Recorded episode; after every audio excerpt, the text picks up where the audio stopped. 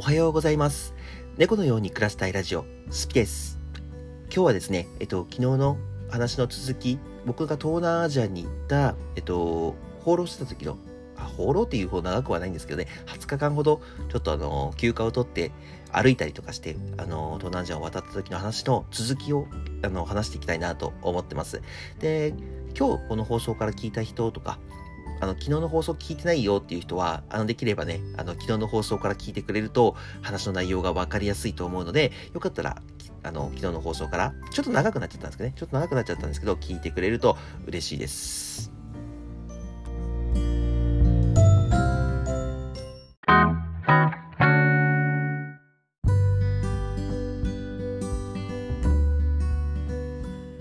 はい、昨日はですね、えっと、カンボジアですね、事件があったと。あの、まあ、警察に捕まったりとか、そういう話のところで終わってたと思うんですけど、今日はですね、その続きで、えっと、まあ、カンボジアはですね、えっと、その、まあ、嫌な思いしたので、一日早く、確か予定より一日早く、あの、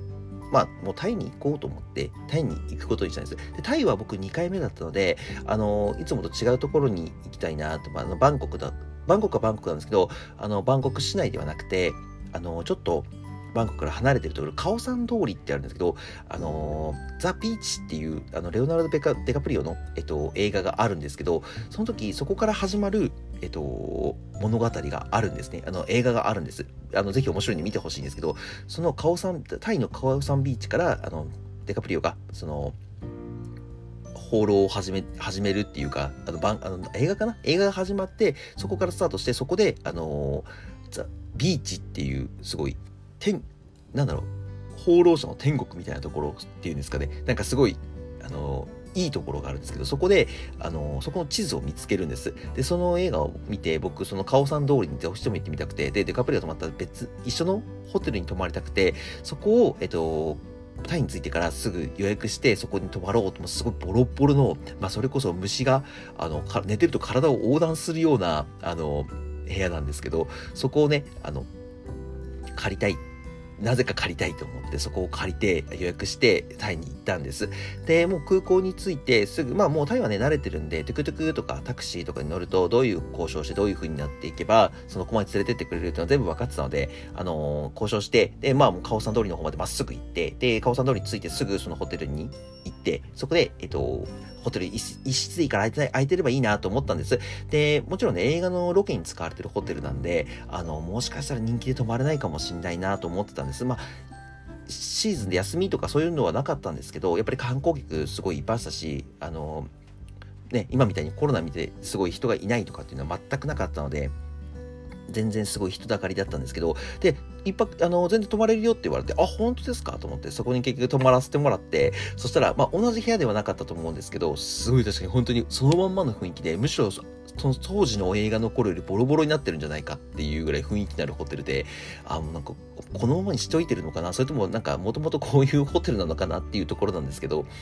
でも本当にまんまで、で、映画のシーンとかでも、あ、ちょ、こう言ってのはゴキブリとかがすごい、バーって歩いたりとかしてるんですよ。壁を張って。でまさにそうで、僕ベッドに入って、で、もう着いたのが夜だったんで、タイに。着いたのが夜だったんで、まあその日はもう寝ようかなと思って寝たんです。さすがにゴキブリとか部屋の中に出てきても、まあまあまあまあまあまあ大丈夫かなと思って、まあいいかなと思って入ったんですけど、で寝て朝起きて、あ、もう全然普通に平気だったな。まあ僕ね、そんなに虫とか苦手な方ではないので、あの、ね、みんなすぐ敏感に寝れないとかそういうのなくて、普通に熟睡できて、まあ、疲れも溜まってたんでね、熟睡して、で、朝起きて、で、起きて、まあ、歯とか磨いて、あまあ、朝食でも食いに行こうかな。川さん通りってもうすごい、あのー、繁華街なんで、もう飲み屋もあったりとか、ご飯食べるとか、朝食とかもいっぱいあって、観光地とかは全然ないんですけど、もうすごい、そこだけで一日中楽しめるっていうところなんです。ワイワイワイワイ騒ぎたい人だったらですけどね。で、そこに行って、で、朝起きて、そのベッドのシーツとか片付けるわけですから、シーツだったら、おなんかゴキブリが死んでたんですよ。あの、ちっちゃいやつなんですけど、ゴキブリが死んでて、あ、寝てる間にベッドに入ってきて、それ僕多分寝返りとかで潰して殺しちゃったんだ、みたいな。マジかと思って。まあまあまあまあまあまあまあまあまあ、やばいなと思って。まあでもここにね、もう2泊3日で泊まるって決めちゃってたんで、あの、まあ、最悪ね、3泊はしない、ね、しなきゃいけないので、まあまあいいかと思って、もう本当に映画のまんまなんだなと思って、まあそこを出て、で、まあちょっと写真とか撮ったりして、で、まあ、お昼の川さん通りってほとんど何もやってないんですよ。で、まあお土産屋さんとか、あと屋台っていうんですかあのなんか今日本でも流行ってるあの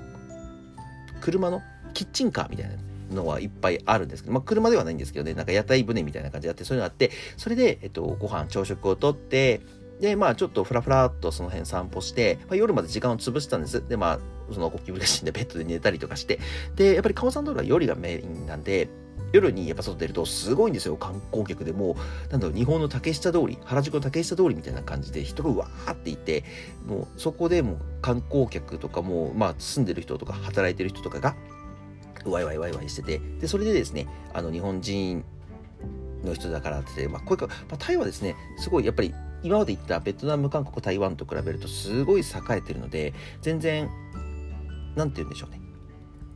あの観光客慣れしてるっていうんですか。観光客慣れしてるので、なんか人がどうこうとかそういうのは全然なくて、まあ普通に飲み屋さんに入って、まあ英語で話しかけたりとか、えー、日本語で普通に話しかけてくれたりとかして、普通にあの飲んだりとか、で、まあ観光客も、観光客だらけなんですよ、カオさん通りって。なんで、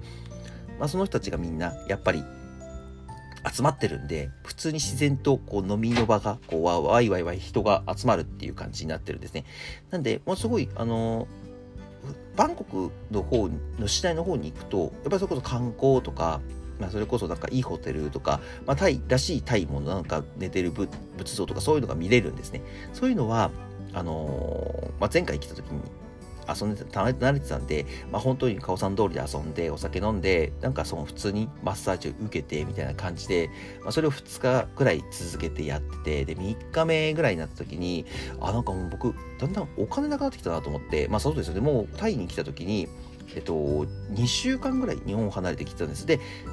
アメリカドルであのベトナムとカンボジアっていうのは過ごせたんですけど、タイはあの、タイのお金がありまして、で、タイのお金で、ババーツだったかな、バーツでタイのお金で、あの、両替してやってたんですけど、思ってるお金残ってなくて、まあ、カンボジアでね、取られたりもしたので、で、あんま残ってなくて、あ、どうしようかなと思って、でもタイだまで来ると、クレジットカードが使えたりとかしたんですよ。で、クレジットカード使ったりとかして、まあ、食いつないではいたんですけど、まあ、やっぱり現金ないと不安だなと思って、で、どうしようと思って、日本円下ろせるところ、一番あれば一番良かったんですけど、下ろせるところとかなかったんで、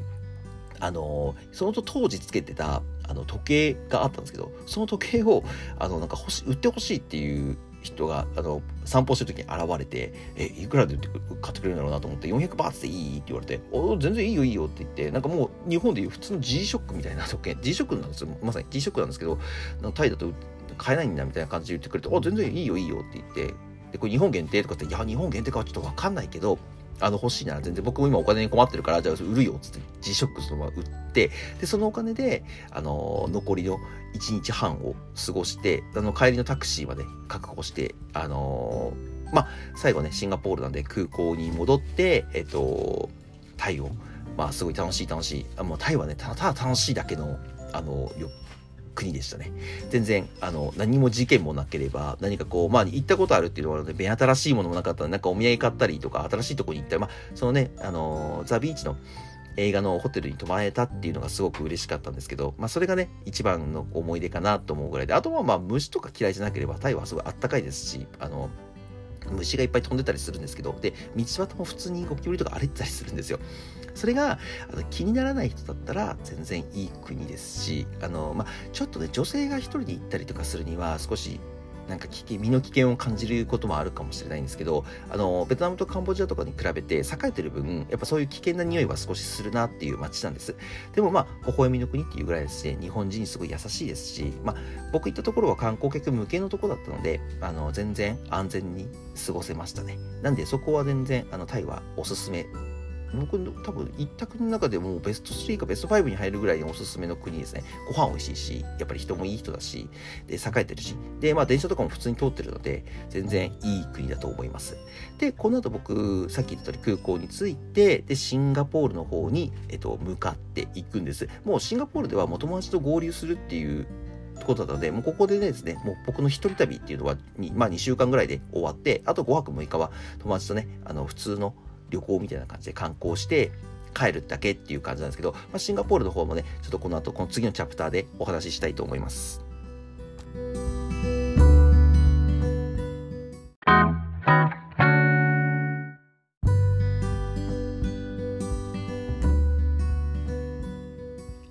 で、まあ、いよいよ最後のね、終着地のシンガポールに、まあ、タイから向かったわけなんです。で、僕、ちょっとカンボジアの方で1日早く帰ってきた、あの早く経ったので、その帳尻合わせるためにタイに1日多くいたんですね。でシンガポールの方ではもう空港で友達と合流して、あのもう行くところとかも全部なんかツアーではないんですけど、まあ大体決めてて4人で遊んでたんですけど、あの、シンガポールはすごい初めて行ったんですけど、まあやっぱり暑暑いというか、僕なんかタイとかカンボジアとかベトナムとか台湾全部暑いんですよ。実は暑いんですけど、シンガポールの暑さはもう本当に耐えられなくらい暑くて、もう外に出ただけで、なんか肌焼けてるんじゃないかと実感できるような暑さなんですね。もうサウナに入ってるような暑さっていうんですか、もうめちゃくちゃ暑くて、もうただそれだけでしたね。で、シンガポールの方ではもう、えっと、よくあるじゃないですか。ホテルが。あの、普通のホテルに泊まったんです。普通の泊まり、ホテルって言うとさ、あのマリーナサンベイズって言って、あの3本あの立てて一番上に船のプールがと、あそこのホテルの一番あの安いところの層のところに泊まったんですね。で、まあ、今まで泊まってきたホテルに比べるとで、天と地の差なんですよ。まあ、虫はもちろん飛んでませんし、あの、体をね、横断することもないので、あの、そこにみんなで泊まって、で、まあ、上でホあ、なんだろう、えっ、ー、と、船のプールに入ったりとか、あのその上のホテルにバーがついてるんで、そのバーで、まあ、その日、着いた日はみんなで食事したりとかして過ごしたんですね。で、シンガポールすごいところが、えっと、外に出ると暑いって言ったじゃないですか。で、そのホテルに泊まると、ショッピングモールとか、何かこうご飯食べに行ったりとか、なんか、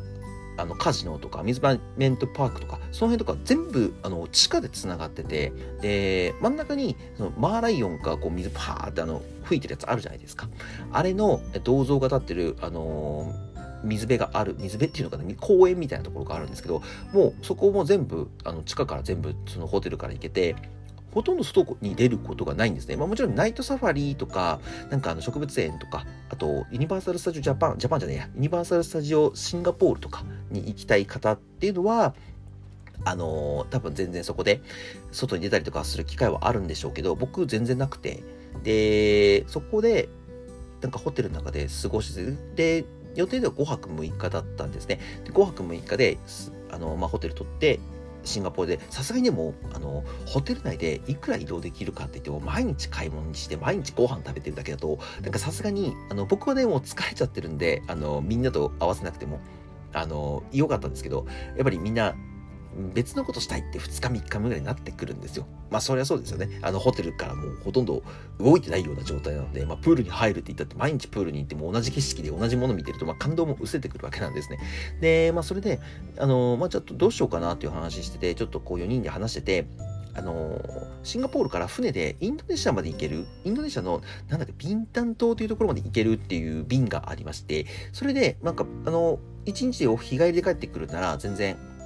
なんて言うんでしょう、ビザとかいらずに帰ってこれるよっていうところだったので、ああ、じゃあ行ってみようかな、みたいな感じで、ちょっとビンタン島の方に、みんなでインドネシアの方に行ってみたんです。で、船に乗って、まあ、僕はね、あの飛行機で国境を渡って、歩いて国境を渡って、船で国境を渡って、もう全部でね、国境を渡ったんじゃ、まあ電車はなかったか。電車で国境を渡ったのはなかったんですけど、今回は。今回はなかったんですけど、渡って、すごい面白かったんですけど、で、船で国境を渡ってインドネシアに着いて、で、インドネシアに着いた時に、あのー、普通に、その、ビンタン島っていう、まあ本当にちっちゃい島で、あの、なんかプライベートビーチみたいな感じで、あの、みんなで遊べるところがあって、まあそこで、その地元の子たちと遊んで、で、なんか、何でしょう、バナナボート乗ったりとか、水上スキー乗ったりとか、スキューバーダイビングやったりとかってみんなでやったんですけど、あのー、そこビンタン島の子たちがサッカーやってビーチサッカーやってて、僕それに混ぜてもらって一緒に遊んでたんですけど、その混ざってる中に、なんか一人肌白い子いるなと思って、なんかちょっと話しかけてみたら、やっぱりあの女日本人で大学生で、あのー、なんか就活前に一人で放浪してるんですよって言ってて、えー、学生なのにすごいなと思って。で、なんかそういう子がね、一人いて、あ、でもなんかビンタン島まで来たんだなと思ったりもしましたね。どうやって来たんだろう？とか、なんかあんまり詳しくは話さなかったんですけど、あのー、帰りの船の時間が早かったんで、で、まあ話して、で、すぐ船で帰ってきて、まあ、やっぱり学生とかでも、あのー、一人でね、一人旅って、あの頃結構一人旅って珍しかったんですけど、今はね、なんか一人旅とか、一人ご飯とか、ぼっちなんとかっていうのが、まるっていうのがね、すごい流行ってるので、あのー、やってる方結構いると思うんですけど、あの頃だとすごい珍しいなと思って見てましたね。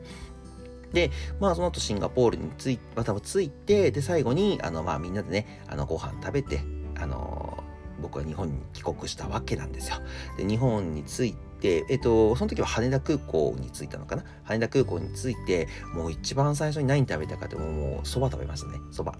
なんか僕蕎麦結構好きなんで、で、まあ、蕎麦食べたくなっちゃって、蕎麦を食べに行った記憶がありますね。あと蕎麦と、で、帰ってから、えっと、僕その時も埼玉に住んでたんですけど、地元の近くの、えっと、ラーメン屋さんがあって、ラーメン屋に行ってすぐ、なんかラーメン食べて、なんかもう普通に日本語が通じるとか、日本語がこう行き交ってるところを、まあ、1ヶ月か2ヶ月かね、3年とかいたわけではないんですけど、20日ぶりでも、なんかすごい懐かしく感じる。ような旅でしたね。まあ、この旅で、まあ、僕自分探しの旅とかそういう旅に行ったわけではないんですけど、ちょうど仕事を辞めて時間があって、で、やりたいことやろうかなと思って海外に行ったんですけど、まあ、これからね、海外に行きたい人のちょっと少しでも参考になればなと思って話したんですけど、東南アジアはですね、あのー、すごい値段的にはあのタイとかシンガポールはあまり日本と物価は変わらないんですけど、あのー、あまあ、タイはそうでもないかな、半分ぐらいの物価でいけるのかな。で、ベトナムとかカンボジアとか興味ある人はすごい面白いですし、まあ、あの美容とかね、そういうの気にしてる方は、やっぱりマッサージとか、あのエステとかはすごく安く受けられるので楽しいです。あの、すごくいいですし、多分なんかエスニック料理とか好きな人、女性って多いじゃないですか。なんで女性にはすごくいい国だったなって、あのー、全、あの、回ってきた国、全部そういうふうに思いましたね。で、まあ、カンボジアとかではね、事件があったりとか、まあ、ドラマがあったりとかしたんですけど、まあ、全然全然、あの、最終的にね、やっぱり開けてみると、あの、行ってよかったなって、まあ、あまりできない体験だなと、まあ、社会人になるとやっぱ20日間とかって全然休みまとまって取ることってないんですよ。まあ、取っても、あの、やっぱり仕事のことちょっとチラチラ気になっちゃって全然できないので、あの、そういう面ではね、僕仕事辞めてそのタイミングで行けたっていうのはすごいラッキーだったなって思いますね。で、やっぱり皆さんもね、これから海外行く人とかも、あの、コロナが明けてね、どんどん増えてくるとは思うんですけど、あの、やっぱりいろいろ気をつけてはいった方はいいです。あの、やっぱり日本と違って、日本だとね、カバン開けてても誰も、あの、お財布取ったりとか中身からなんか抜いたりとかってないじゃないですか。でも海外だと普通にあるんで、日本だとむしろあのファスナー開いてるから閉めた方がいいですよって言ってくれるぐらいなんで、で、やっぱり海外だとそういうのを狙ってる人、まあ悪い人ばっかりではないんですけど、やっぱり狙ってる人も少なからずいるので、その辺とか気をつけながら遊べば全然楽しい国なんで、で、今だとね、あの SNS とかスマホとかもあって、あのー、あっちの国に行っても別に Wi-Fi 使えば全然つながるので、そこで LINE したりとか、あのー、しら、いろいろどこ行くとか調べたりとか、地図とか、あの、ガイドブックとか買わなくても、あの、楽しめると思うので、ぜひぜひ行ってみてくれるなと嬉しい、行ってくれると嬉しいなと思ってます。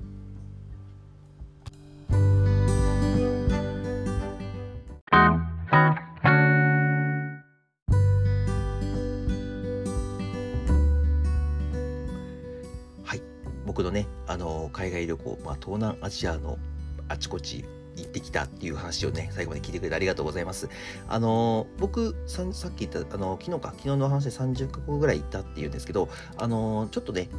こういう、まあ、僕の思い出話ではないですけど、まあ、今、海外に行けないからこそとか、あの今これから行きたい人とかのために、まあ、少しでも僕行った国っていうのは紹介していこうかなとは思ってます。まあ、今回のこの東南アジアほどハードな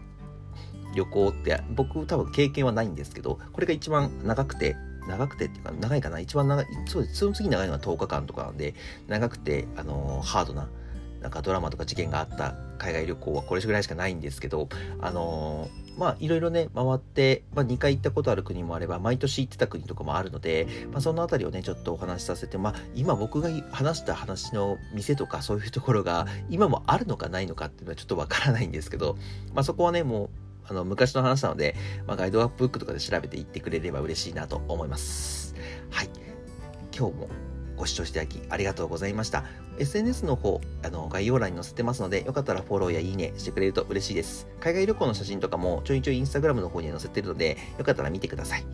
で、こちらの放送の方も、あ、放送かラジオか。ラジオの方もフォローとかいいねしてくれると励みになりますので、よかったらよろしくお願いします。それではまた次回の放送でお会いしましょう。バイバーイ。